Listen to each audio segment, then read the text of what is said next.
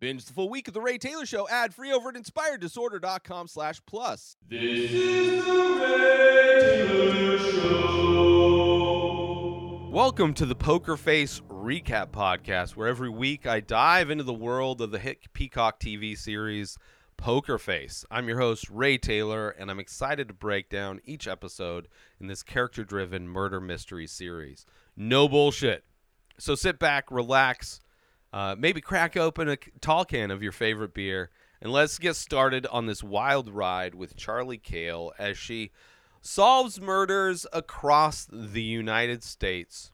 In this episode, Poker Face Season 1, Episode 9, Escape from Shit Mountain, the pan ultimate episode.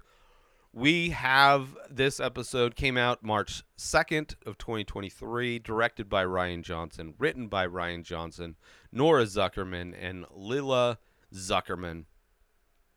This episode guest stars Joseph Gordon-Levitt, uh, Dace, David Castan, Castaneda, and Stephanie Hsu. Uh, let's see here. Forgot to take out my cough drop. Uh, forgive my voice if I, I sound horrible. I've been sick all week and I'm I'm struggling today. Uh, this is another great episode with another high body count. The the the show is finishing strong, leaving many dead bodies uh, behind, and a very similar situation in some ways to the previous episode with an old death, an old murder coming back to haunt the killer. This time, Charlie is in Colorado, just outside of Denver. Uh, in this episode, Charlie experiences the high, highest highs and some of the most brutal lows. Uh, this time, she is snowed in at a motel with a sticky fingered criminal, a rich investment banker who's on house arrest for insider trading, and the owner of the motel. This episode also has a twist that hits very similar to episode 7, The Future of the Sport, also involving a vehicle traveling at racing speeds. This episode, great performances from all the actors. Obviously, Joseph Gordon Levitt plays a great villain in this episode, probably the darkest character that I can think of him playing. Uh, it's also an episode where Charlie dies. Or is that bullshit? Let's get into this episode where we are on a snowy mountain, Colorado. Not really. It's kind of, uh, I mean, I guess at this point we haven't flashed back to Charlie's part yet. But at this point, it is snowing. It is in the mountains of Colorado. There is this modern style home, mansion in the mountains, secluded. Joseph Gordon-Levitt's character, Trey, uh, he's we kind of seeing his daily routine, drinking healthy smoothies, exercising on his Peloton, playing indoor golf on a projector screen type of a setup, uh, playing this VR driving game, uh, getting his food delivered all the way up the mountain with snow, uh, and treats the delivery driver like garbage, giving him a low rating, no tip. Uh, which, as somebody who delivered food for a long time, uh, th- it was sad how often I, whenever, if I were to, del- the nicer the house I delivered the food, the less likely I was to get a tip.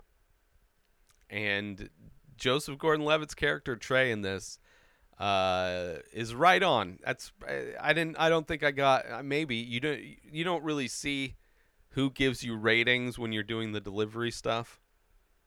So, who knows if I ever got bad ratings, but definitely never got a tip. Uh, so the fact that this delivery guy, as we're seeing this routine, continues to show up is kind of baffling. I would I would cancel the order.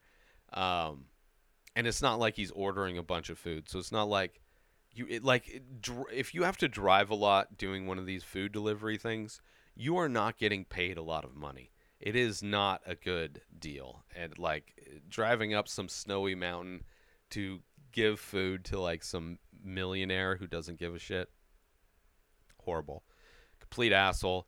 Uh, he ends the day with a glass of whiskey. Usually, turns on the fake fireplace on his TV, and that's kind of his daily routine, over and over. Screwing over the same delivery driver every day, right? Until one day his TV doesn't turn on, right? He doesn't get to turn on his fake fire the Peloton starts to just act as a coat rack as clothing just kind of gets hung on it. Uh, he decides to just pour the healthy drink down the drain one day.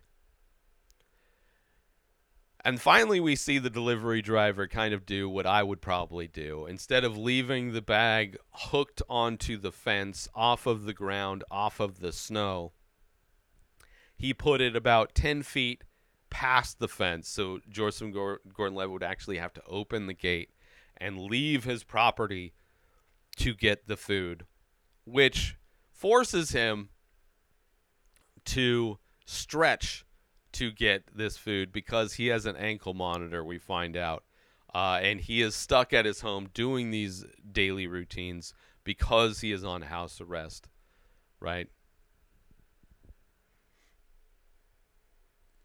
And as he's walking in after getting his food, which I, I find to be poetic justice, as he's walking down his hallway, the the bag of food rips and just all of his food spills to the ground. Uh, instead of grabbing his whiskey this day, he decides to pour himself a glass of uh, a tall glass of coconut rum. Right?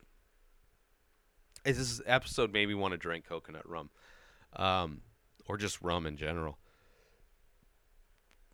And then that's when we notice his ankle monitor because in this scene it turns off and immediately gets a call from his parole officer uh, the storm that is happening uh, took the service down for his monitor right? So but the conditions are still the same. You're not allowed to leave. The parole officer is going to be there at 7 in the morning to check on him right? So he tells him not to do anything stupid. So of course he does something stupid right? Now that he's off the leash, he decides to get in his Lamborghini SUV, uh, Ferrari SUV, some sports car SUV, and drive like he's driving his VR game, which he crashes. So I'm expecting that to happen. And he's like driving it obviously fast. He's driving it like the the biggest asshole but also it is a mountain. It is snowing. Uh, it's the snowing so bad it caused the GPS service for his ankle monitor to go down. These aren't good conditions to be driving, period, let alone driving fast. But he doesn't really care. And of course, he still has his glass of coconut rum with him because, of course, of course, if you're going to do something stupid, might as well go all the way, right? If you're going to get caught like violating your parole, might as well have a DUI at the same time, right? And then just as he takes a sip, there's a deer in the road. He swerves, just swerves, barely missing this deer, right? Deer completely unfazed as they are.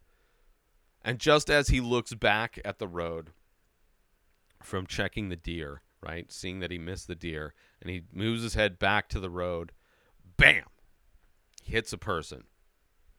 He stops, shuts off his music, grabs his glass of rum as he leaves, uh, and pitches the drink into the woods. Where I was like, oh, he's gonna go, he's gonna finish his drink while he's looking at his the carnage that he he wrought. But no, he throws it into the woods. Right, and then he looks at the body and he kind of sees headlights coming in the distance. So he, in a hurry, picks up the body, drags it to the back of his SUV, to load it in the trunk, right? And kind of just barely gets the body in at in time, picks up the side mirror that was knocked off when he hit the body, um, and kind of does the whole, you know, hiding his face as the car passes. Um, and as he leaves, he makes a call, obviously not to his lawyer, to a buddy, right? and that's when he pulls up to a motel where a, the guy running the desk turns off on the no vacancy sign, right? And he goes outside and uh, meets Trey. And Trey says he needs to use the spot. This episode could have been titled The Spot. uh, because the spot is a big part of this episode. But Trey needs to use the spot. P- cut to both guys carrying this body to what is basically a massive hole that is underneath the trunk of a tree, right? In the root structure, there's a massive hole dug out, um, which is kind of a great, like, you can't tell that there's a hole there. It's a great, if you're to have a spot to hide things, that's a, a, a good place. So they slide the body in and cover up the hole. And then Trey immediately says he's to go home, right? He's like, I'm not even to bother talking to this guy who's, we find out to be one of his best friends, somebody they have a history with. Obviously, maybe that spot came into play in the past. Maybe that's why they're not really as close as they used to be. Um, but he's like, I should go. And he remotely starts his car, and his friend doesn't seem happy, kind of seems out of it right? It's like it's not his first time that he's had to clean up one of Trey's messes, uh, and kind of Trey gives a fake kind of we're still friends kind of vibe, right? I'll call you, right? So we can talk about this whole thing. Um, but seeing kind of his friend against the door, kind of like not doing well, right? Maybe traumatized or whatever, or just kind of tired of Trey's BS. Either way, Trey turns off his car and he decides to stay, right? They'll have a drink and talk it out.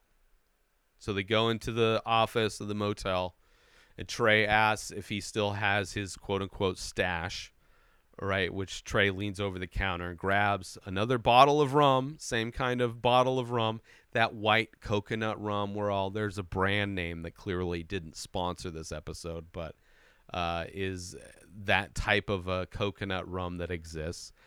And uh, his friend doesn't really want any and doesn't understand how Trey can drink that stuff. Uh, but Trey says that it reminds him of better times. And, uh, you know, it's it's one of those things where a taste or a smell can bring you back to a memory, bring you back. Music has a similar thing. And his energy is on point, right? Trey has like this uh, fake positivity, like they are good old pals, which they say he says they're good old pals, and they are old friends. But that that good old pal thing is is feeling forced on Trey's side, uh, and his friend super low energy, far from the same energy. Right, I know how he feels when you have this guy who's like trying to eh, force positivity or like, hey, I should be excited to be hanging out with you right now, and I just I can't fake the funk, you know? Especially like you're around somebody who's drama, somebody who's toxic. It's just like I don't have any desire to pretend to be happy to be around you. Um, just kind of the friendliness bullshit. Uh, Trey apologizes for not calling when he got back into town. Says he owes him a lot. Right? Calls him his brother. Uh, another kind of thing ass- assholes do, right? They try and they try and uh, over accentuate your bond. And Trey says it's been a fucked up year and shows him his ankle monitor. Tells him about the the investment firm he was working at, insider trading, how they kind of put it all on him, and he's six months into a four month senate sentence uh, and he's losing his mind. Poor little baby in his mansion. Uh, six months into only a four month sentence of being at home with whatever you want food delivered, video games. I would be like, that is a vacation to me.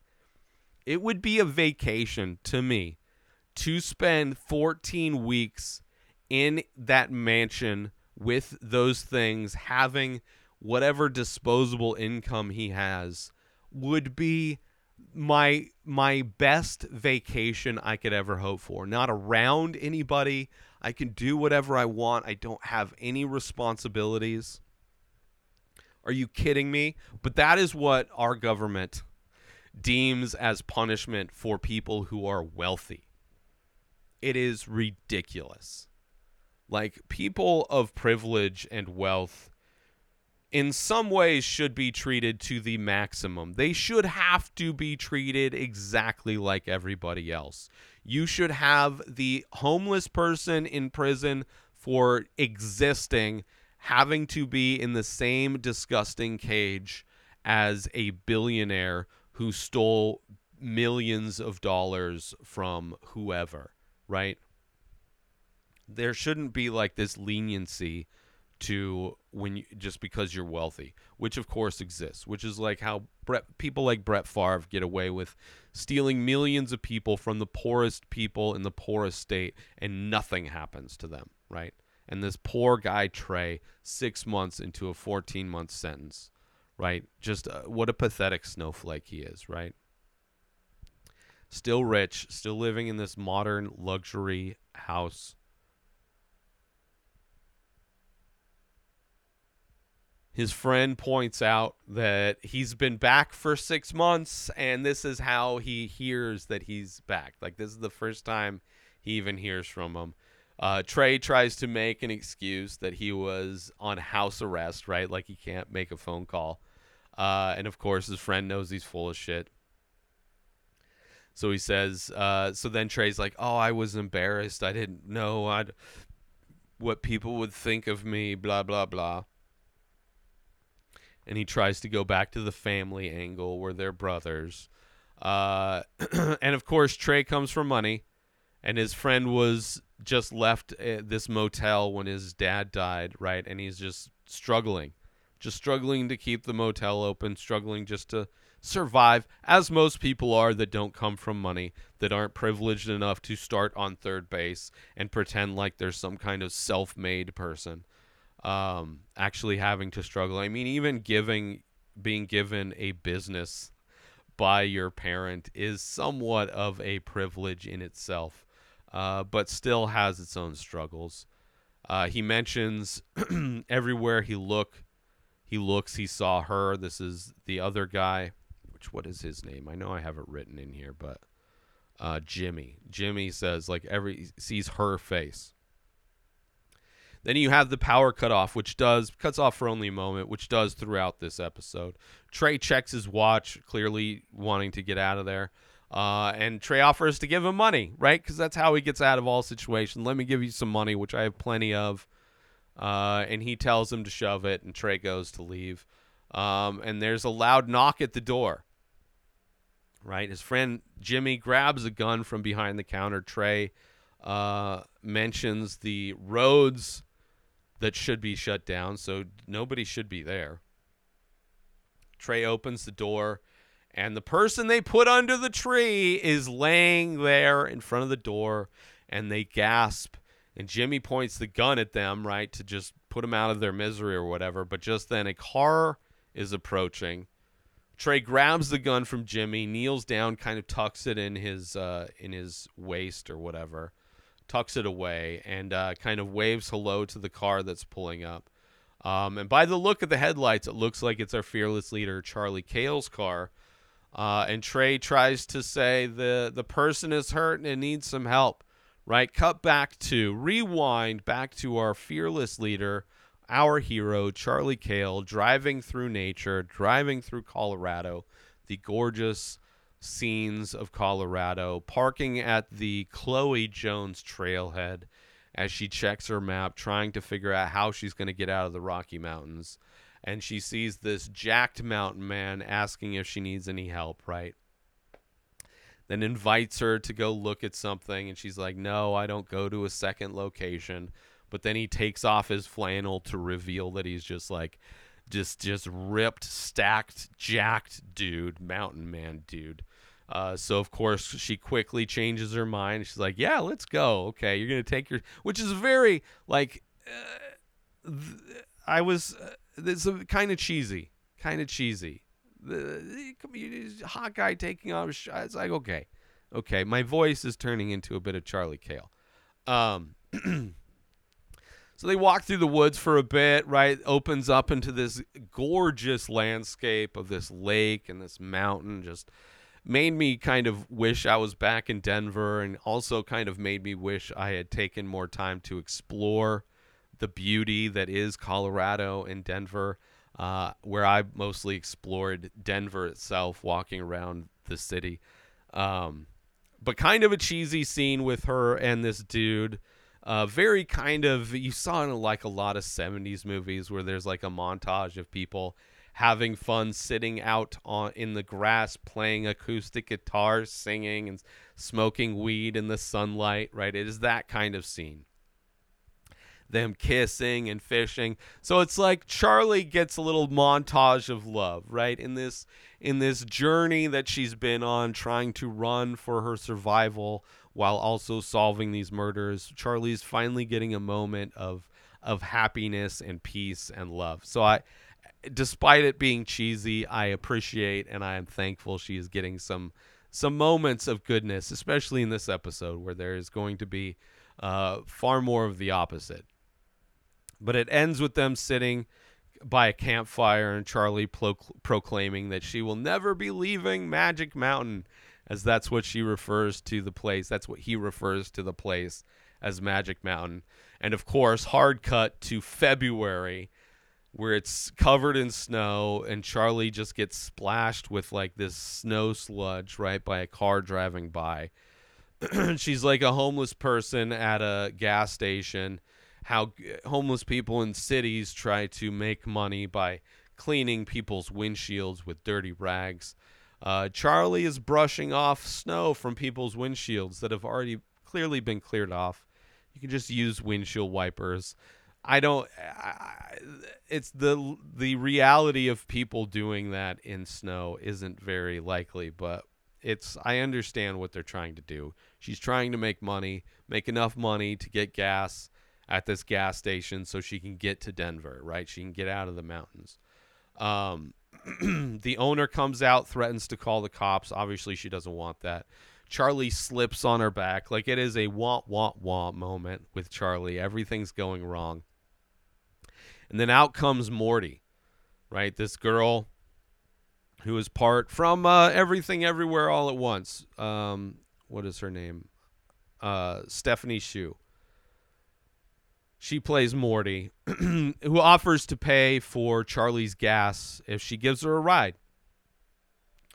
And one of many times, uh, Morty fails at stealing Charlie's wallet. Well, succeeds, but Charlie notices um, and ask for a wallet back. Let's take a quick break right now to talk about Are you a fan of original artwork and live events? Look no further than the Many Faces series by Ray Taylor and the weekly live stream over at youtube.com slash inspired disorder. This ongoing series explores the endless possibilities of the human face through abstract ink paintings on paper, capturing unique expressions of emotion, mood, tone, and energy in just a few minimal features. Join me every Thursday at 4:20 Pacific Time as I paint live. Follow the Many Faces series and discover the endless possibilities of the human face. Don't miss out on this opportunity to be part of the action and own a piece of original artwork by me,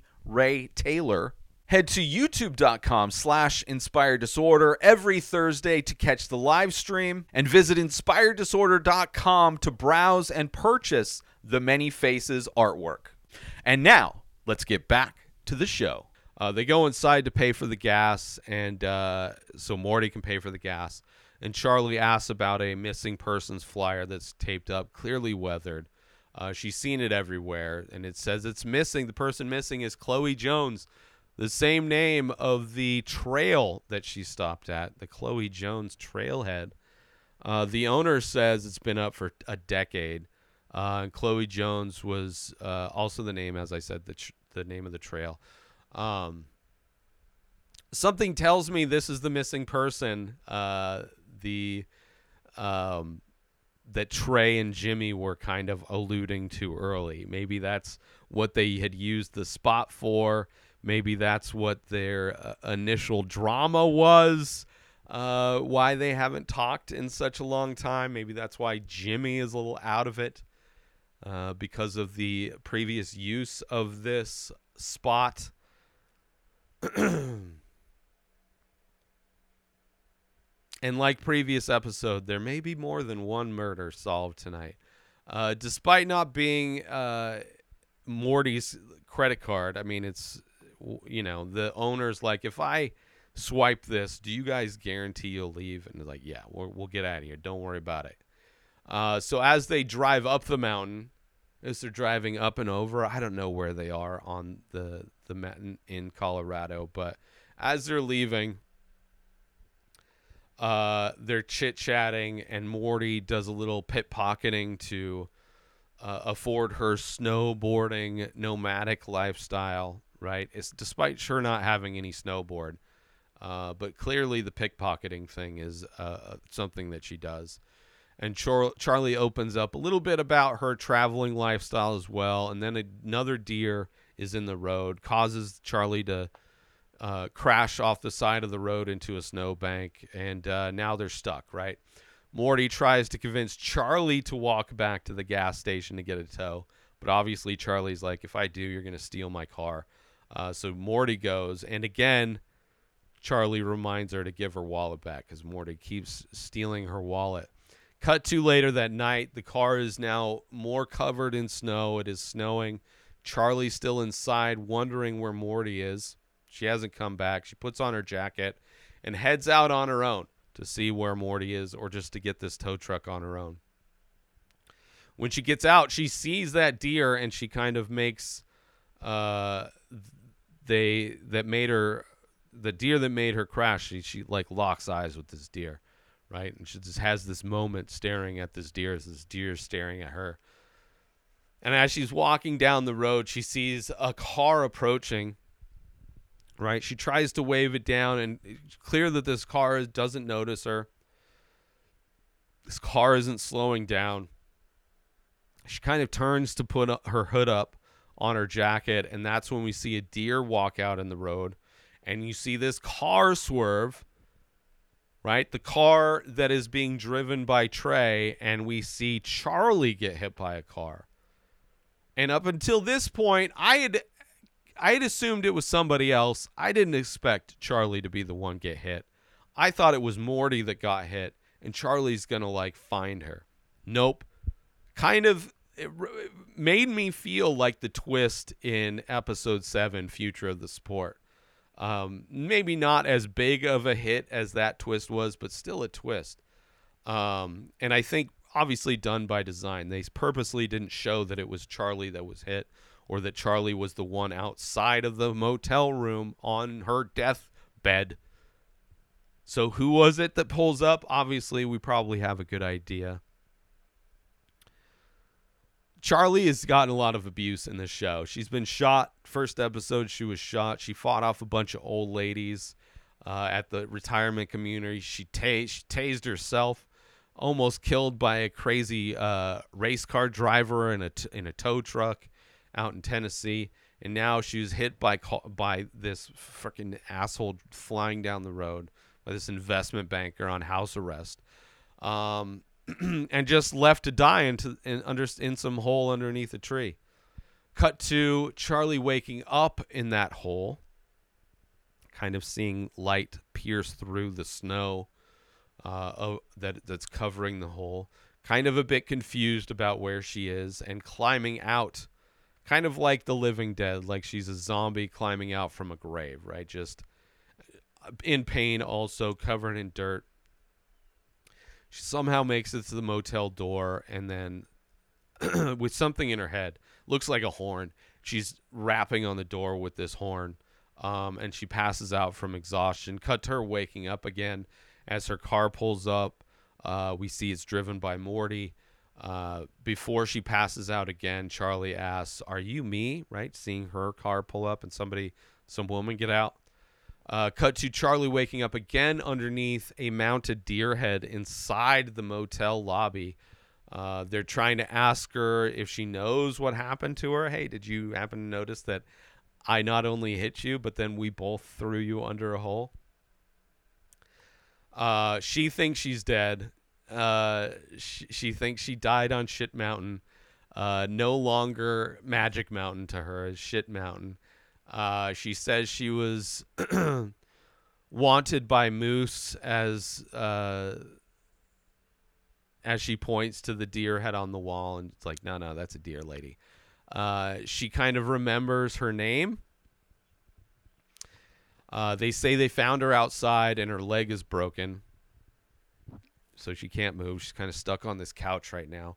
Uh, she tries to recall what happened and remembers uh, remembers a headlight and her body just like exploding with pain.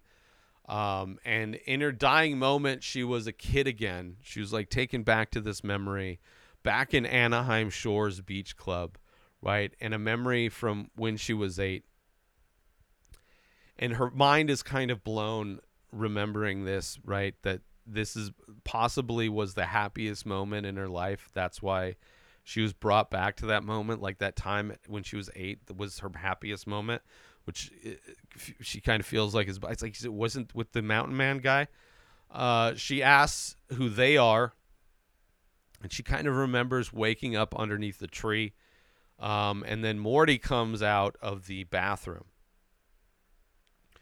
Uh, Trey and Jimmy kind of let them catch up, right? While they figure out what they're going to do. Trey is kind of stoked that she might have uh, brain damage and she doesn't remember. Jimmy suggests uh, that he give them a room, right? Since the roads are all closed anyways, we'll wait until morning. Trey obviously wants to bail. He doesn't even want to be there.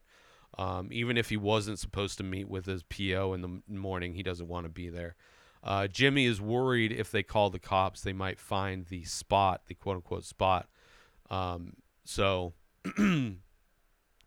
Trey is confident they won't because that's they won't find the spot because that's why it is called the spot, right? Because it, it's not something you can find. Um, then he takes the gun out of his pocket and tucks it uh, into his waistband of his sweatpants. Trey does. So he's got the gun that Jimmy's gun. Uh, they decide to fake a call to the cops. Trey decides to fake a call to the cops. Charlie stops him. Obviously, Charlie doesn't want the cops involved. Um, none of them want the cops involved. Charlie uses the explanation that they're uh, probably busy with the snow stuff, and then Monty tells her that she agrees because she saw the roads were all closed down into Denver, right? And Charlie's like, "Oh, what are you taking my car to Denver for?" And her excuse was that she was going to look for she was looking for you, silly. Obviously not true, bullshit. At this point, I'm wondering if Charlie's accident has affected Charlie's bullshit spotting meter. She didn't seem to notice that Trey was lying about calling the cops or being on the phone with the operator, right? Bad acting is something that falls under her purview of her ability to spot bullshit, uh, which we saw at the dinner theater. Also, uh, Charlie asks uh, Morty outright if uh, her or any of her associates were the ones that ran her over to steal her car. Um, and it doesn't seem like Charlie, when she says no, Charlie doesn't necessarily look like, and maybe she's just out of it, and maybe that's why. But at this point, I'm kind of confused if she has her abilities, right? Because she looks confused when Morty says no. She doesn't feel like she can trust it or not. Uh, but she does notice that her wallet is pick, is has been picked again. Right? No shame in Morty's game.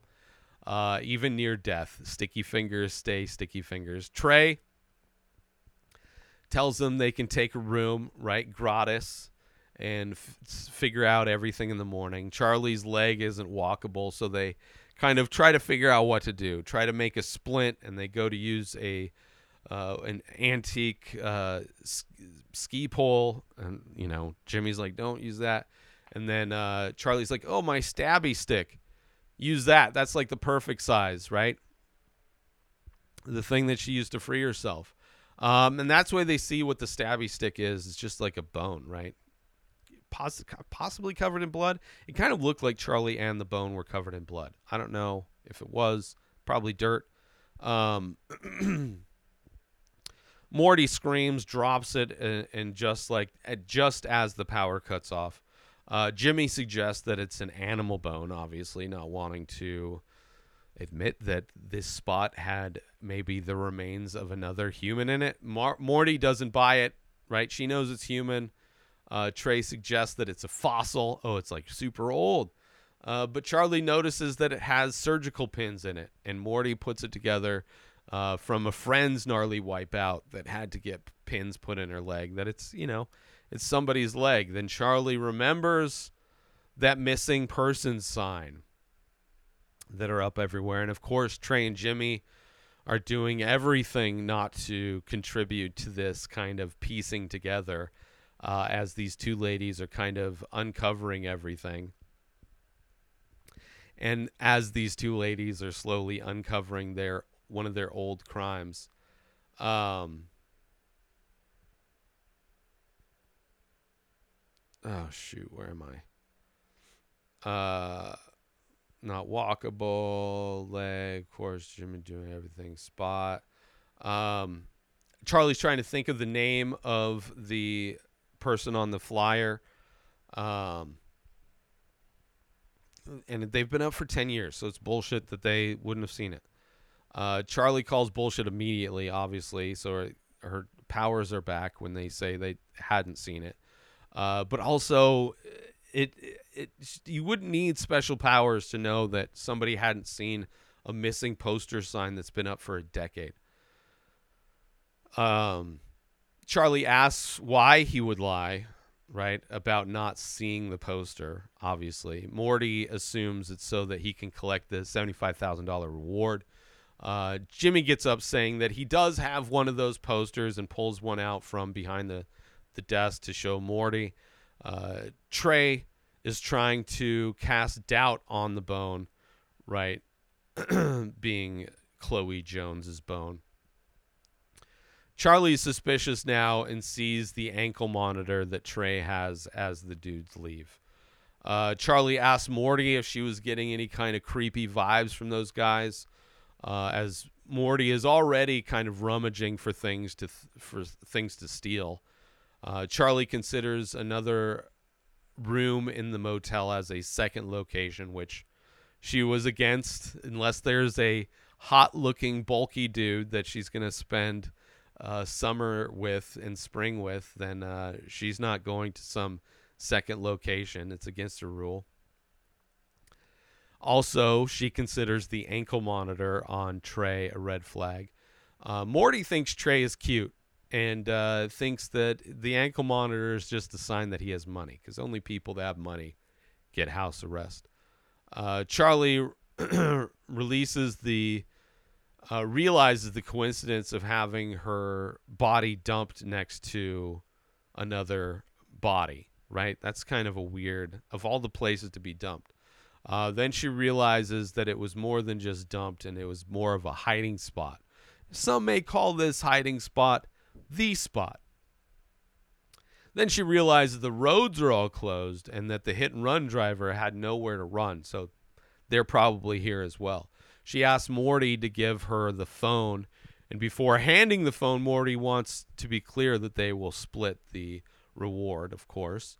And then she realized that the phones are dead and that Trey was only pretending to call the cops. Charlie demands that they go now. Morty is singularly focused on that reward, and Morty makes excuses why she can't move Charlie and just leaves.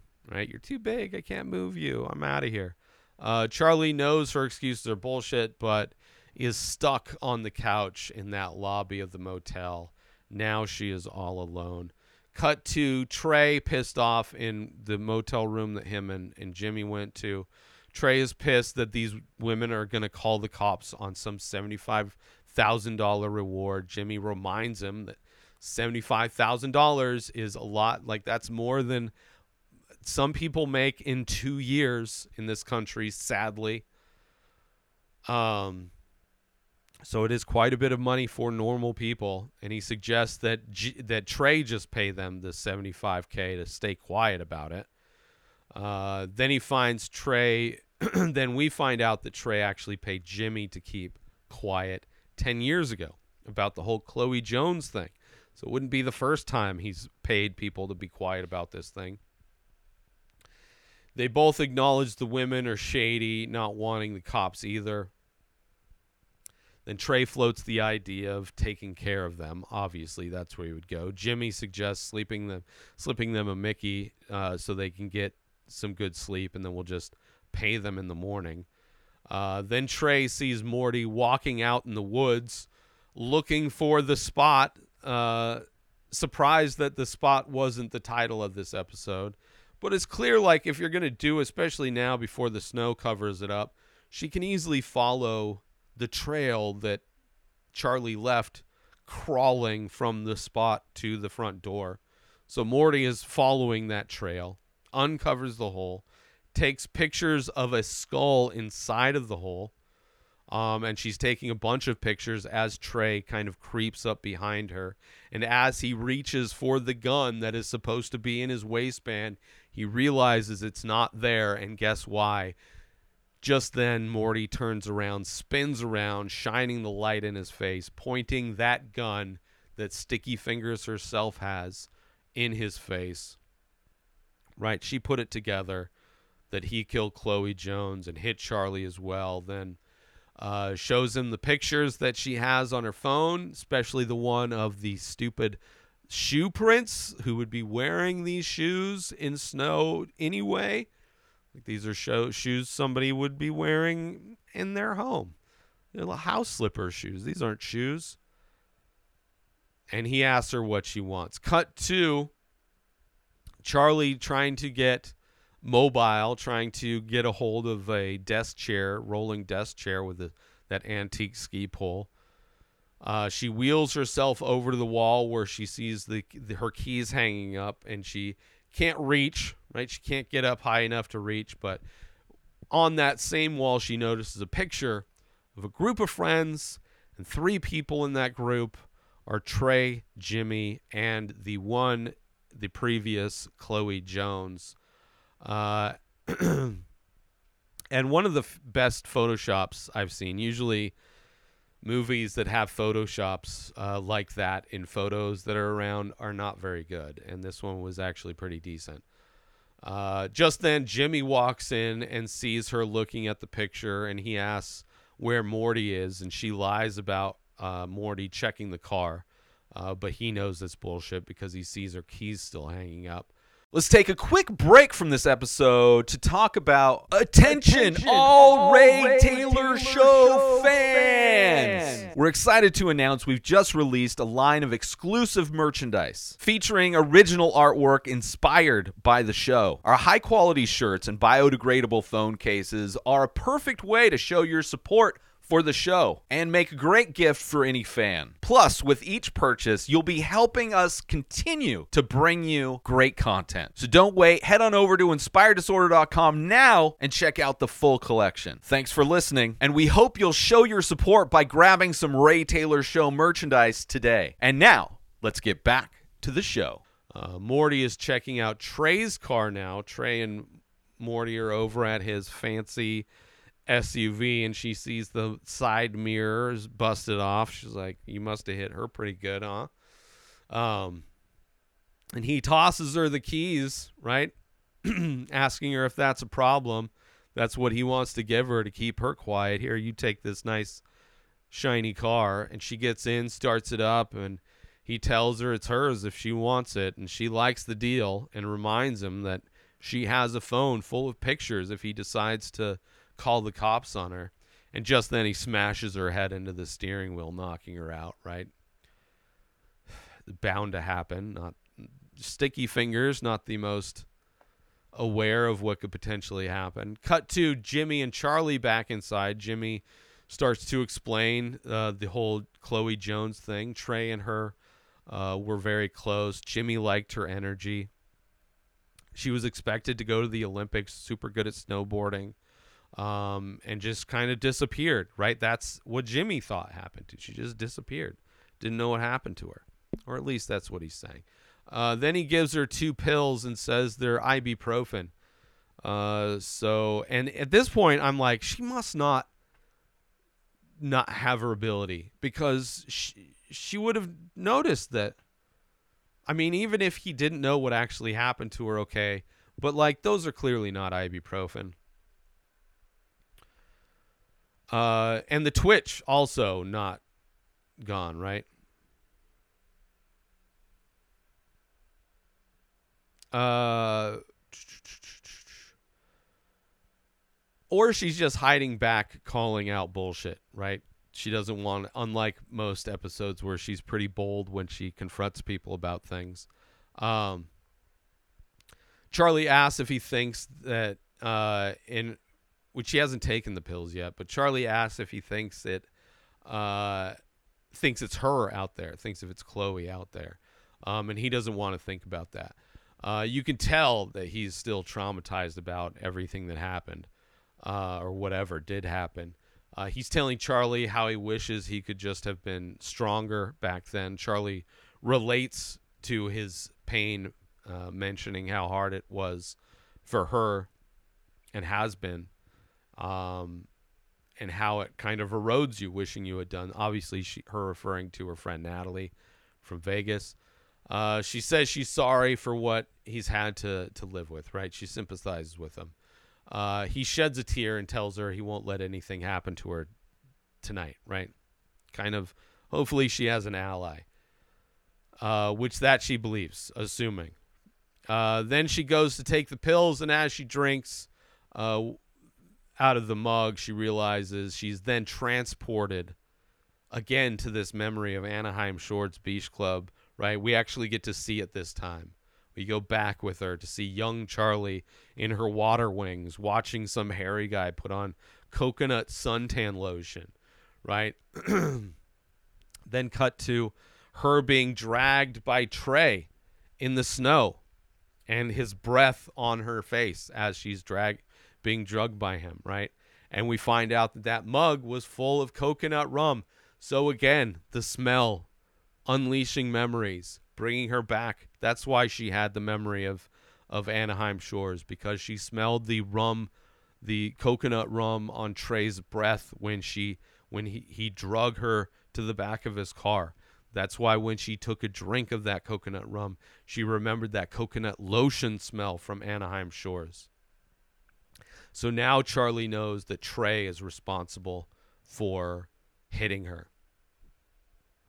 Beautiful setup. now she knows Trey is the one who hit her and stuffed her in the car and then in the hole. Uh, she tried to get up and leave, and uh, the pills kick in just then, and she passes out. Uh, so it seems like she didn't catch the lie about the pills, right? It's like this this show, this episode. It's like it it's so ambiguous to know if she is catching lies or not catching lies because she's not. Aside from like once, she hasn't really called them out, but it could also be that she doesn't want to call them out. Right? Cut to Trey driving away with Morty right? Then putting her behind the wheel, um, then does a factory reset on her phone, right, to make sure that the photos she has are gone. And she pushes the car off the cliff, um, and the car lands on the roof. So, you know, something I was assuming maybe she's alive, right? Or the pics didn't get deleted. So I'm thinking comes back later. I don't think I was right about that um, like or the pictures are on the cloud or something. Nope, that's not really how things shake out in this one.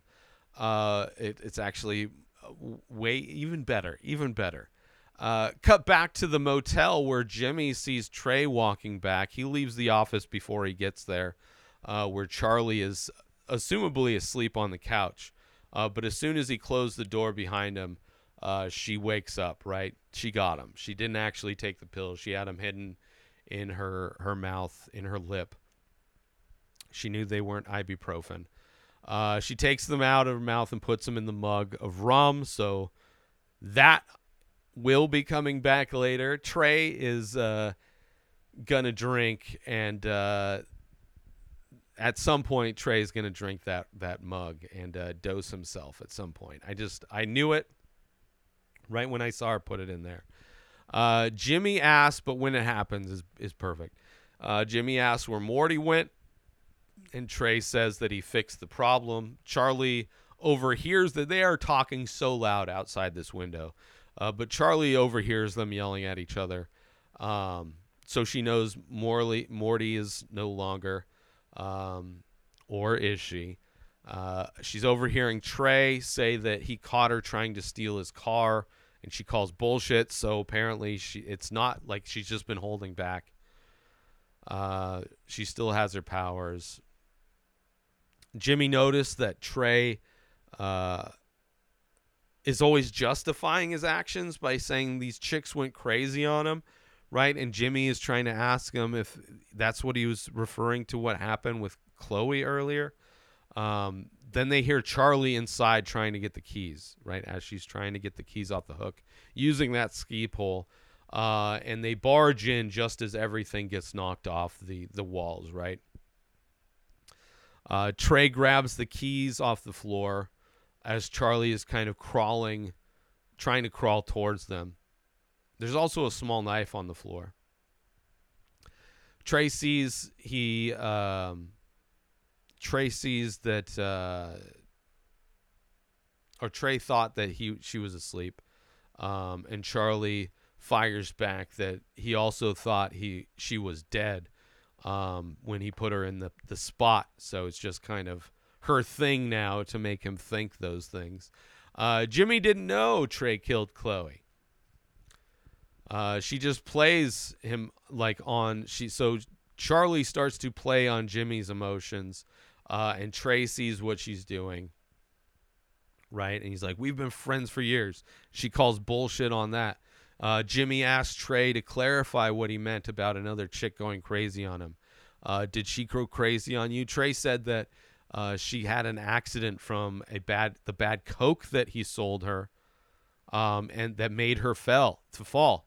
And Trey says that she fell. Charlie calls bullshit.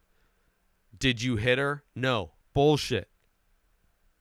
So not not only did she not fall, but uh, Trey hit her. In another episode, very similar things. An old murder uh, left one of the characters believing they were responsible for in that episode for 40 years. In the previous episode, for 40 years. In this one, 10 years. Trey thought he, or Jimmy thought he was responsible. Uh, Trey tries to tries desperately to get Jimmy to go along with him, offering him anything he wants. Right, trying to pay him off because that's just how he rolls. Pay you off, pay you off. Let's do this or kill you. Uh, another rich fuck, just fuck up, just trying to buy his way out of a problem. Uh, Jimmy says okay, but then picks up the knife that was on the floor and stands between Trey and Charlie and tell Trey's no. Tells Trey no. Uh, then the lights cut out again. Trey tells him he was a loser then and he's a loser now, and Jimmy fires back, maybe, but that, but at least I'm done being your bitch, Trey. Then bang, uh, bullet hole in Jimmy's head, and I completely forgot that Trey had gotten his his gun back. Uh, because of course Trey has the gun pointed at Jimmy and now points it at Charlie. But every time he pulls the trigger, just produces a click. It is out of ammo. Only one bullet in that gun. Trey rushes to get the knife from Jimmy's hand, uh, but it's no longer there. Charlie already got it. Right? She scoops it up and slices Trey's calf downward. Brutal. He kicks her body. I didn't do much, but he kicks her body as if like she didn't already just get hit by a car earlier. Um, and he gets the knife and then stabs Charlie in the chest. Brutal. Brutal. Cut to Charlie once again being stuffed into the spot along with Jimmy, Jimmy's body. Trey back inside his uh inside the the uh, motel lobby, wiping up the blood with a rag and tossing it into the fireplace to let it burn. Uh, and then um, you see the camera lock on that mug of rum with the two pills freshly dissolved inside. Uh, he uses his sleeve to, to grab the ham- handle of the mug and takes a giant gulp of the uh, the thing, not wanting to leave prints on the the mug, right? But still wanting to get some of that rum. Uh, he leaves, and the camera pans up over the mug to reveal that the pills had been dissolved. You see their residue at the bottom of the mug. Ah, I gotta keep stop kicking the camera. Uh, cut to it's now it's morning, and Trey parks Charlie's car off the side of the road, kind of somewhere, and just limps away. Probably some blood residue left in her car from his calf cut. Uh, as he walks, uh, the pills start to kick in, and he collapses. He sees that deer that keeps showing up um, right in front of him. He gets up. He's able to power his way up and makes his way home. Uh, just as he gets inside, the PO officer shows up and he's at his door. Trey rushes to change his clothes and bandage his leg. And that's when we notice the calf cut that Charlie gave him, that swipe down calf cut, cut off his ankle monitor. Absolutely brilliant. The look on his face of, oh, I'm fucked. Because not only do they know you were not home last night, Mr.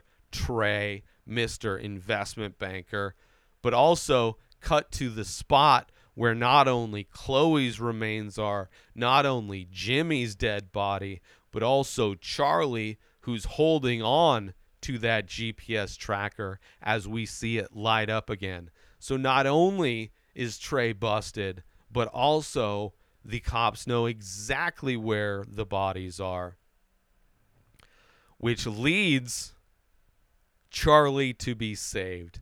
Uh, which we see the tracker light up, right? The steam from Charlie's mouth, breath showing that she's still alive.